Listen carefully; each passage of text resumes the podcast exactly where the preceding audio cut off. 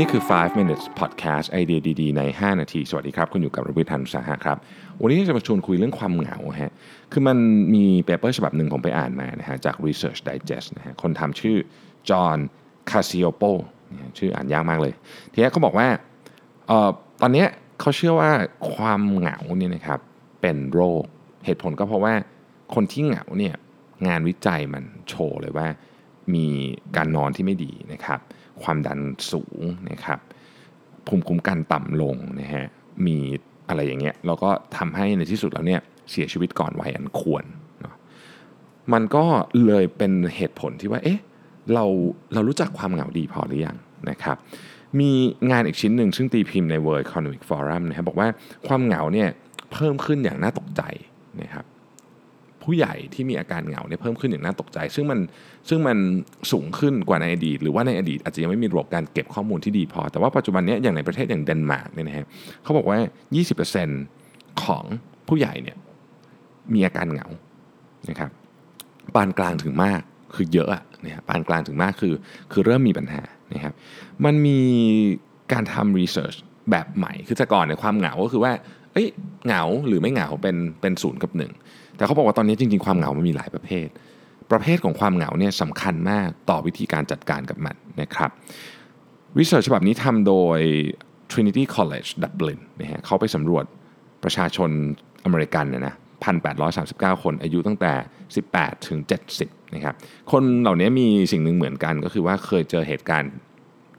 ร้ายๆใหญ่ๆในชีวิตมาอย่างน้อยหนึ่งครั้งไม่ว่าจะเป็นตอนเด็กหรือตอนโตก็ตามนะครับทีนี้เนี่ยเขาก็มาทำสเกลเนาะทำแบบค่าต่างๆในการวัดเนี่ยและแบ่งความเหงาออกเป็นสองประเภทด้วยกันหมวดก่อนนะหมวดก่อนนะฮะสองประเภทด้วยกันนะครับประเภทที่หนึ่งเนี่ยเป็นความเหงาเชิงปริมาณก็คือ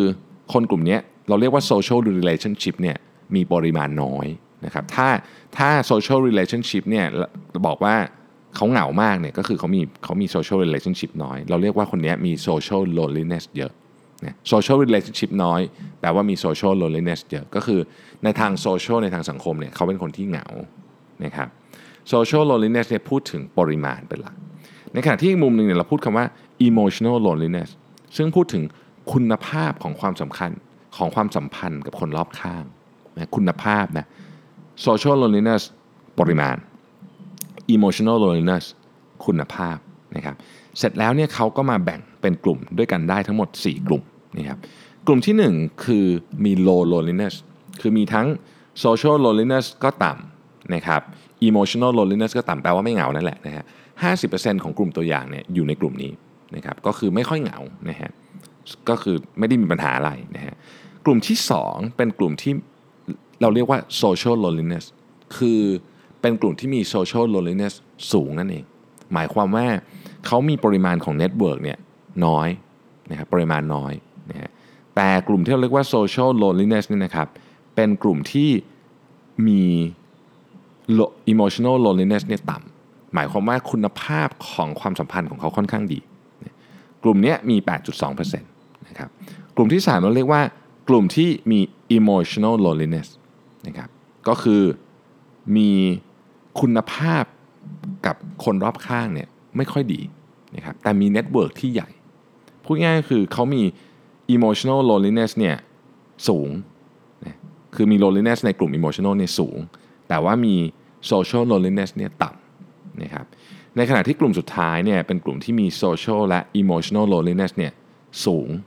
ทั้งสองอย่างเลยนะครับคิดเป็นประมาณสักสิบกว่าเปอร์เซ็นต์นะฮะกลุ่ม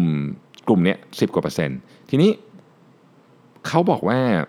พอมาดูลึกๆแล้วเนี่ยกลุ่มที่มีปัญหาเนี่ยนะครับคือกลุ่มที่มี emotional loneliness สูงคือ